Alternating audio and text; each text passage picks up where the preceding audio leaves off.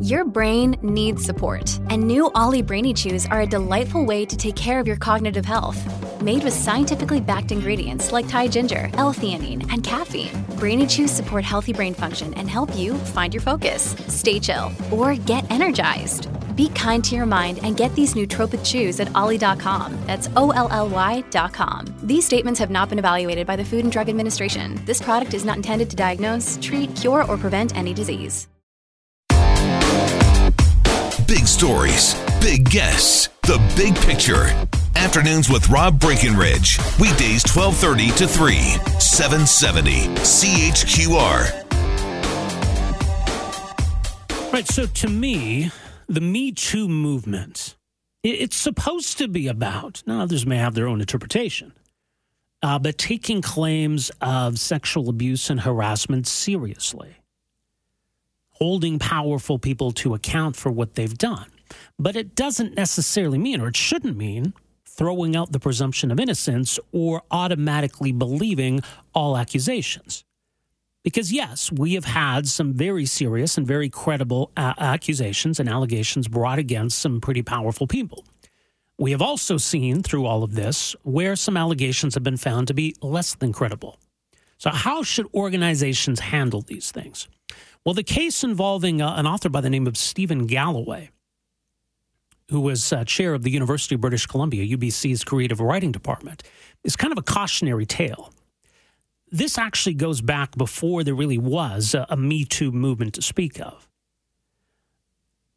UBC tried to deal with some allegations that were brought against this individual, but seemed to have made a, a mess of the whole thing.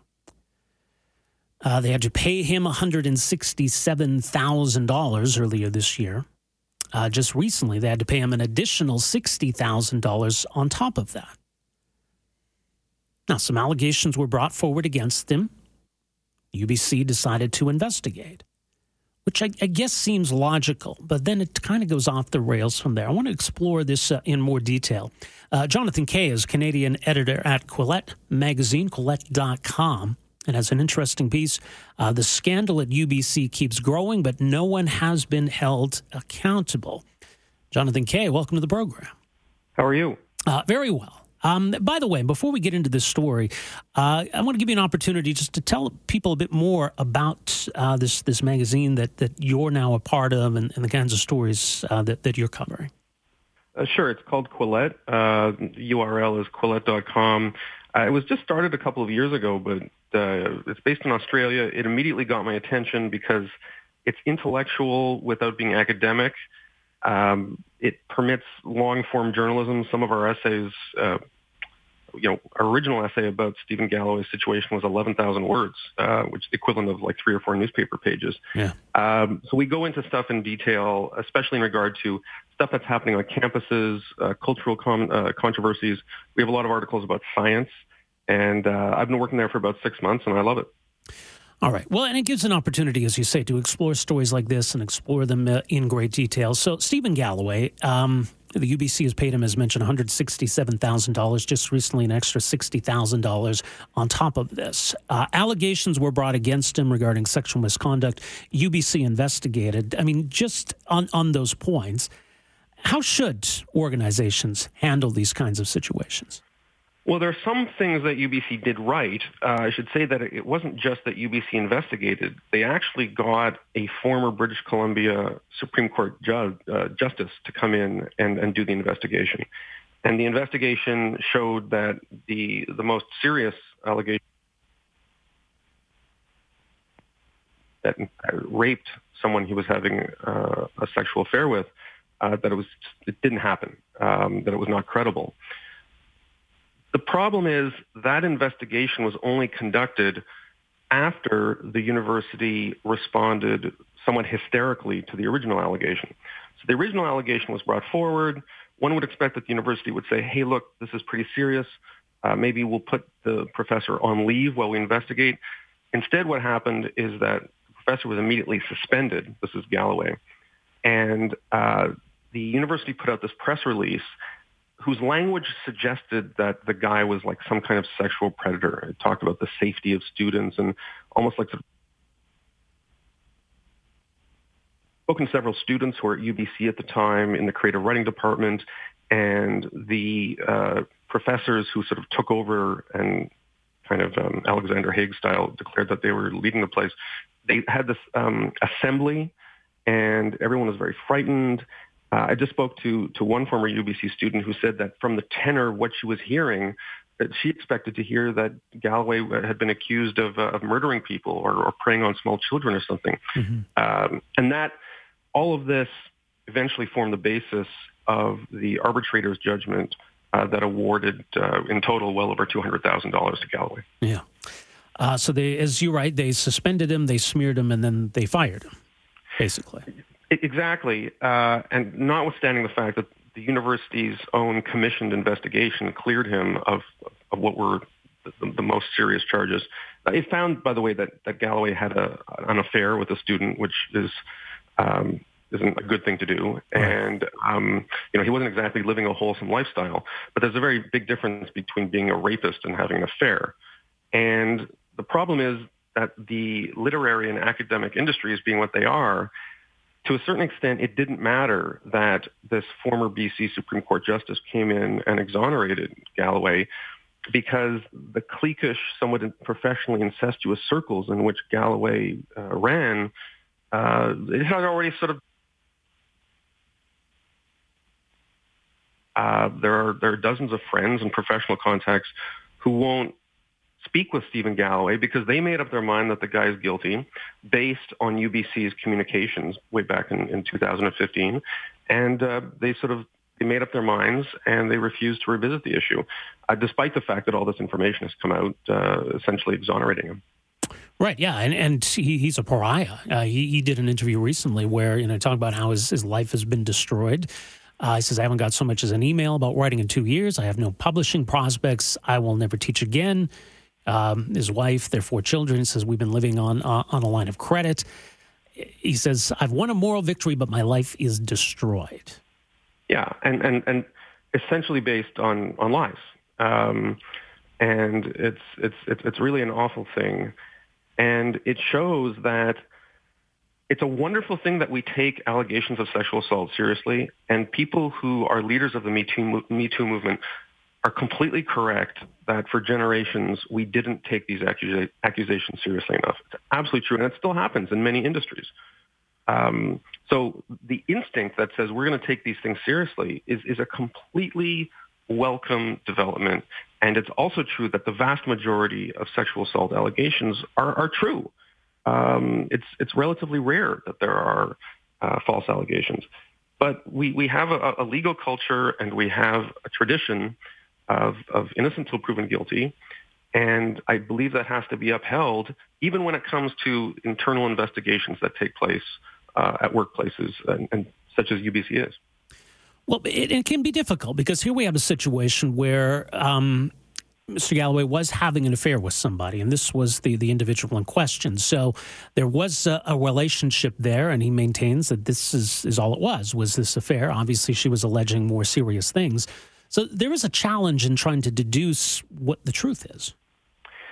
One of the, the weird things that I found out as I was investigating the story, um, both, both, both as a writer and as an editor, um, is that, and this is crazy, maybe, many of your listeners may not, may be astounded to learn this, many universities do not have hard and fast policies that prevent professors from having sex with students they generally have policies preventing you from grading the work or, being, uh, you know, a thesis advisor to somebody you're having sex with. Right.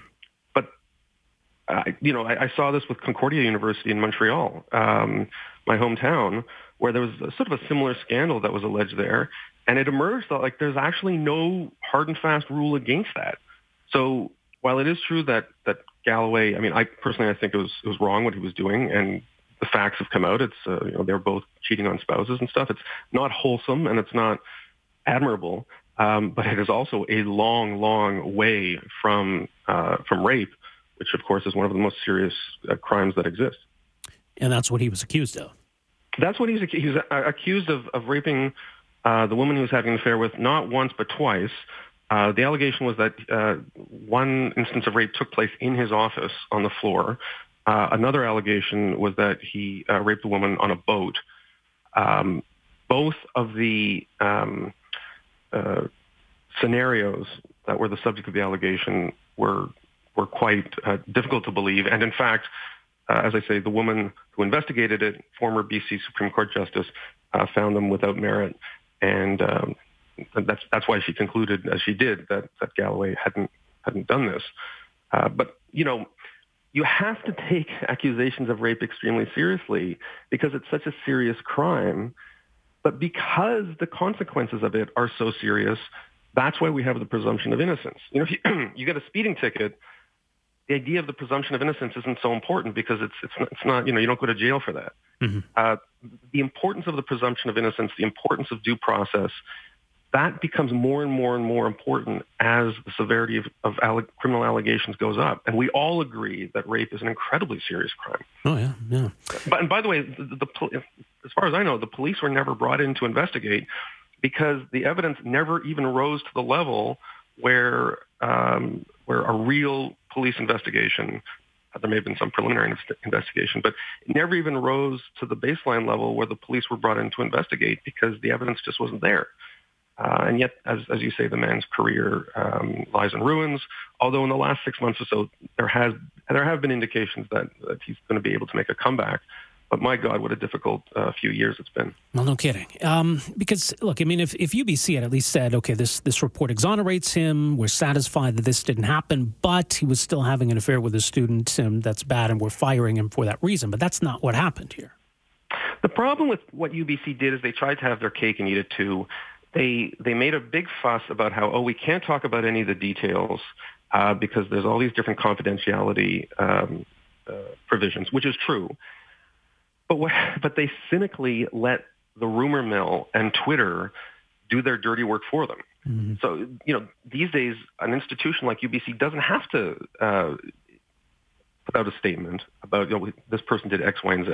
They can just let people's imagination run wild on Twitter, which is what happened. And uh, and then even when the report came that exonerated um, Galloway, uh, the university still in violation of confidentiality provisions. Uh, one of the officers at the university put out this this really unfortunate statement when this talk know about, which justified the termination, and and that's why the arbitrator actually uh, issued a second award against UBC and and demanded that they cough up an additional $75,000, 60,000 of which went to Galloway and 15,000 of which went to the Faculty Association. And no one's uh, had to pay any kind of price for this, said UBC. No one's been uh, held accountable for this. And, and, this is the subject of my article at Quillette, which uh, uh was called, uh, if I remember correctly, The Scandal at UBC Keeps Growing, but no one has been held accountable. This is probably the biggest academic scandal of of, of our generation. I, I, don't know that there's been a bigger academic scandal in Canada. Uh, it's also one of the most terrible um, instances of false allegations in Canada, and it undermines the Me Too movement, by the way, because mm-hmm. when, when, when women who, who do come forward who've been raped make these claims, it you know they are undermined by p- people who make false claims. Right. But as far as I know, no one in the administration at UBC has uh, has paid the price. Um, and there hasn't even been a move to do a full investigation of the administration's clearly deficient uh, and reckless response to this. Uh, in fact, uh, one of the um, one of the, the main players, uh, a guy by the name of Philip Steenkamp, who is the vice president external, he's the guy at UBC who made some of the comments that the arbitrator ruled were in violation of the confidentiality provisions. Uh, he actually just got a new job. He um, University in British Columbia. So not only did he not pay a price, but uh, you know he got a big promotion. Well, uh, all the details as mentioned at Quillette.com. John, thanks for making some time for us here today. Really appreciate this. Thank you. All right, take care. Uh, Jonathan Kay, Canadian editor at Quillette Magazine, Quillette.com. That's Q U I L L E T T E, Quillette.com.